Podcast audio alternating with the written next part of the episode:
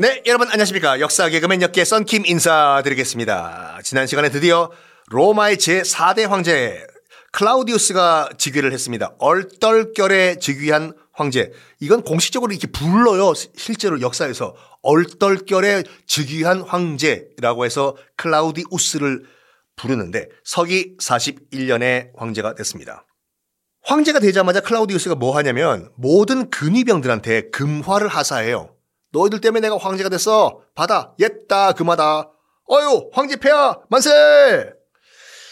그런데 그런데 이 황제가 역사 기록을 보면 지금까지는 굉장히 평생을 찌질하게 살았어요. 클라우디우스가.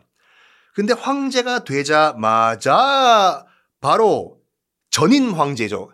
칼리굴라를 암살한 이 카이레아를 체포한 다음에 죽어라! 자결 명령을 내리게 시킵니다. 또 바로 목숨을 지가 끊어요. 여기까지만 역사에 남아 있어요. 그래서 뒤에서 정확하게 어떤 거래가 있었는지는 정말로 이거는 미궁에 빠진 상태입니다. 여러분들이 봤을 때는 어떻게 됐던 것일까요? 한번 게시판에 여러분들의 의견 남겨주시면 제가 로마에 전달을 하겠습니다. 이메일로. 물론 스팸 메일로 씹히겠지만요. 어쨌든 간에 일단 혼란은 잘 수습이 되고 일단 황제가 됐어요. 뭐 이 클라우디우스 뒤에서 원로원이 시켰는지 아니면 다른 귀족들이 시켰는지 아니면 카일레아의 다른 정적 이 반대파들이 뒤에서 사주를 했는지 어쨌든 간에 안정은 됐어요. 카일레아가 스스로 목숨을 끊은 다음에.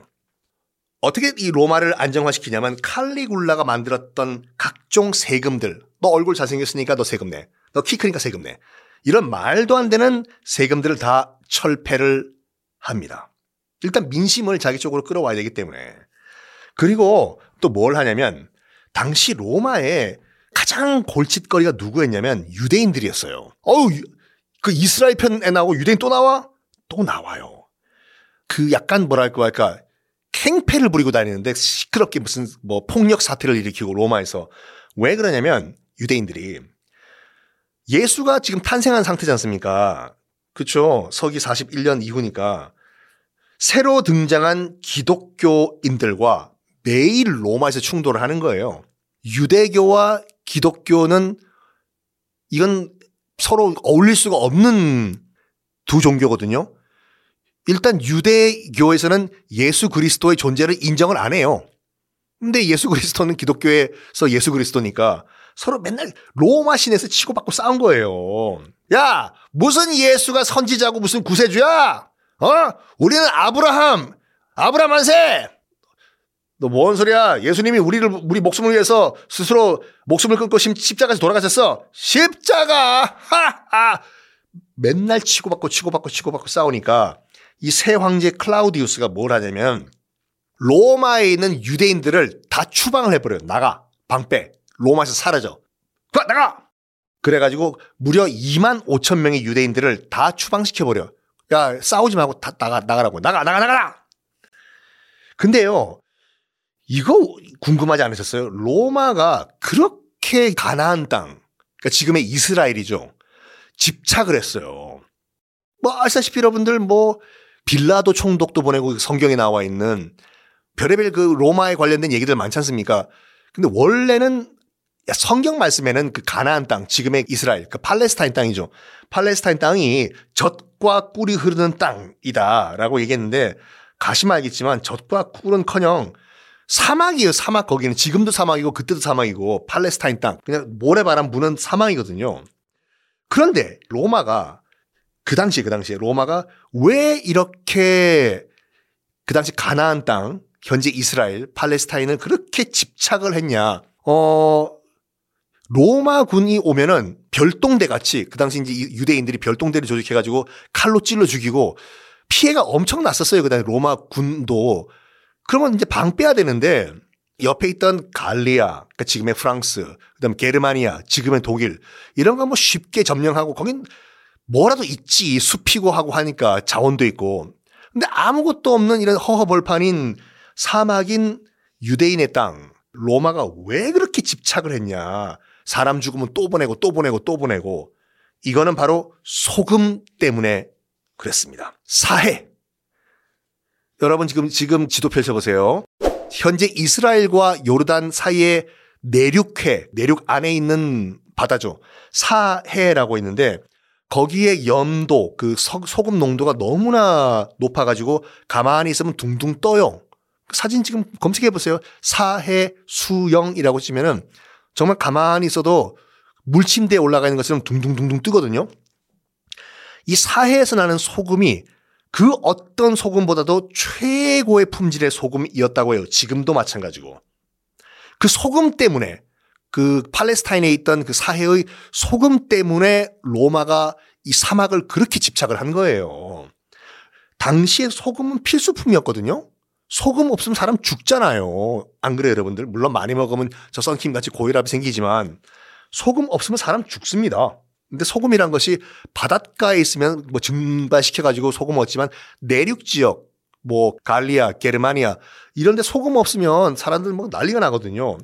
그 소금을 공급을 해야 되는데 그 가운데서도 이스라엘산 사해산 소금이 최고의 품질을 자랑했다. 그래서 이 소금 때문에 그렇게 로마 제국이 가나안 땅을 집착을 했습니다. 그리고 여러분 다 아시다시피 어, 초기 로마요. 나중에 아니라 초기 로마의 군인들 그 봉급 일당 일당 일당으로 소금을 줬다는 건 다 들어보셨지 않습니까? 그러니까 군인들이 이제 초기 로마 얘기예요. 초기 로마에서 군인들이 일 끝난 다음에 집에 갈 때 소금 한 주먹씩을 줬대요. 일당으로. 이게 소금이 라틴어로 살라리움이거든요. 이 살라리움이 영어식으로 바뀐 게 셀러리예요. 우리 셀러리맨 할 때. 그래서 이제 그 우리의 월급을 얘기할 때 로마인들이 받았던 그 소금 살라리움에서 나왔다 이고 이게 끝까지 남아 살아남아요. 그 로마의 그런 그 소금 일당 살라리움이. 중세 프랑스 같은 경우에는 그 프랑스에서 이제 군인들한테 물론 프랑스에서는 돈 줬어요. 돈 동전 돈을 줬는데 이게 남아 있어 가지고 로마에서 소금을 줬던 게 아, 프랑스에서 프랑스 군들에게 줬던 월급, 군인 월급을 뭐라고 했냐면 solde라고 했거든요. solde. salarium에서 나온 그 표현이죠. solde. 군인들의 월급 solde. 프랑스에서. 이것이 영어가 돼가지고 뭐냐면 이런 solde를 받는 사람이라고 해서 soldier가 됐답니다. 이런 얘기는 그 어떤 세계사 클래스에서도 들을 수 없는 아주 좋은 얘기입니다. 감동하시다면 여러분 게시판에 글 좀 올려주시기 바랍니다. 하여간 클라우디우스가 이런 식으로 어떻게든 간에 나라를 제 궤도에 올리기 위해 가지고 노력을 많이 해요.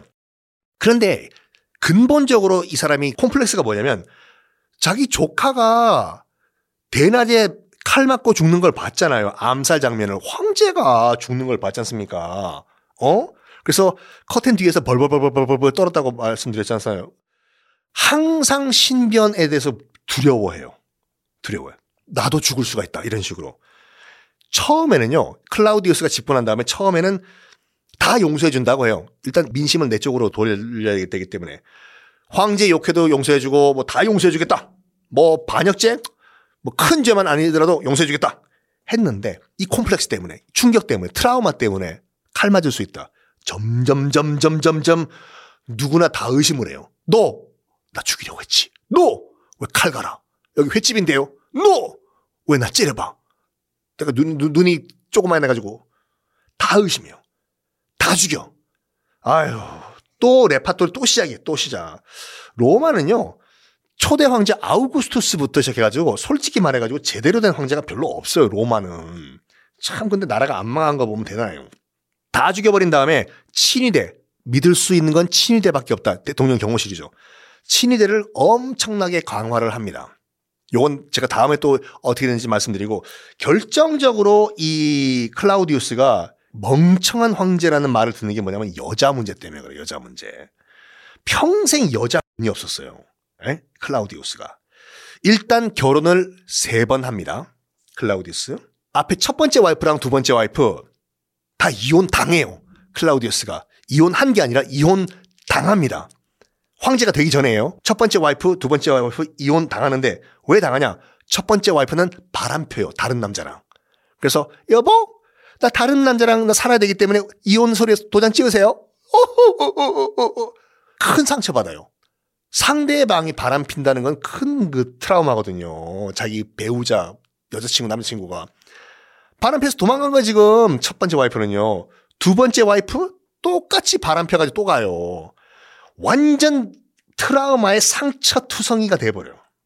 게다가 결혼하기 전에 이제 중매가 들어왔을 건 않습니까? 귀족이니까 그래도 황제 동생인데 뭐 중매가 들어왔대요. 중매가 들어왔는데 딱 클라우디우스 얼굴 보고 바로 파혼. 이건 뭐 원래 있었던 역사적 팩트이기 때문에 말씀드릴게요. 와이프네 집안에서 와이프네 집안에서 내가 아무리 뭐 황제의 동생이고 뭐 그렇다고 하더라도 너무 못났다 이거예요. 외모가. 키도 작고 얼굴도 못생기고 난 저런 남자랑 못 살겠다. 차라리 약간 클래스는 낮지만 밑에 로우지만 난 정우성이랑 살겠다. 뭐 이런 케이스였다고 해요. 여러분.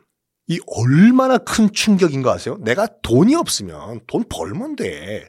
학벌이 딸리면 검정고시 봐서 시험 보면 돼요. 근데 어떻게 할 수도 없는 키가 작다, 얼굴이 못생겼다, 그래서 난 너랑 결혼 못한다? 이거는 엄청나게 큰 트라우마와 상처거든요. 이걸 계속 당해요.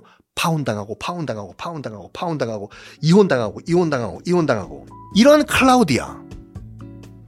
어떻게 또 여자한테 상처를 받을까요? 여러분, 사랑꾼, 세기가 낳은 사랑꾼 썬킴이 그 가슴 아픈 사랑 이야기를 다음 시간에 공개하겠습니다.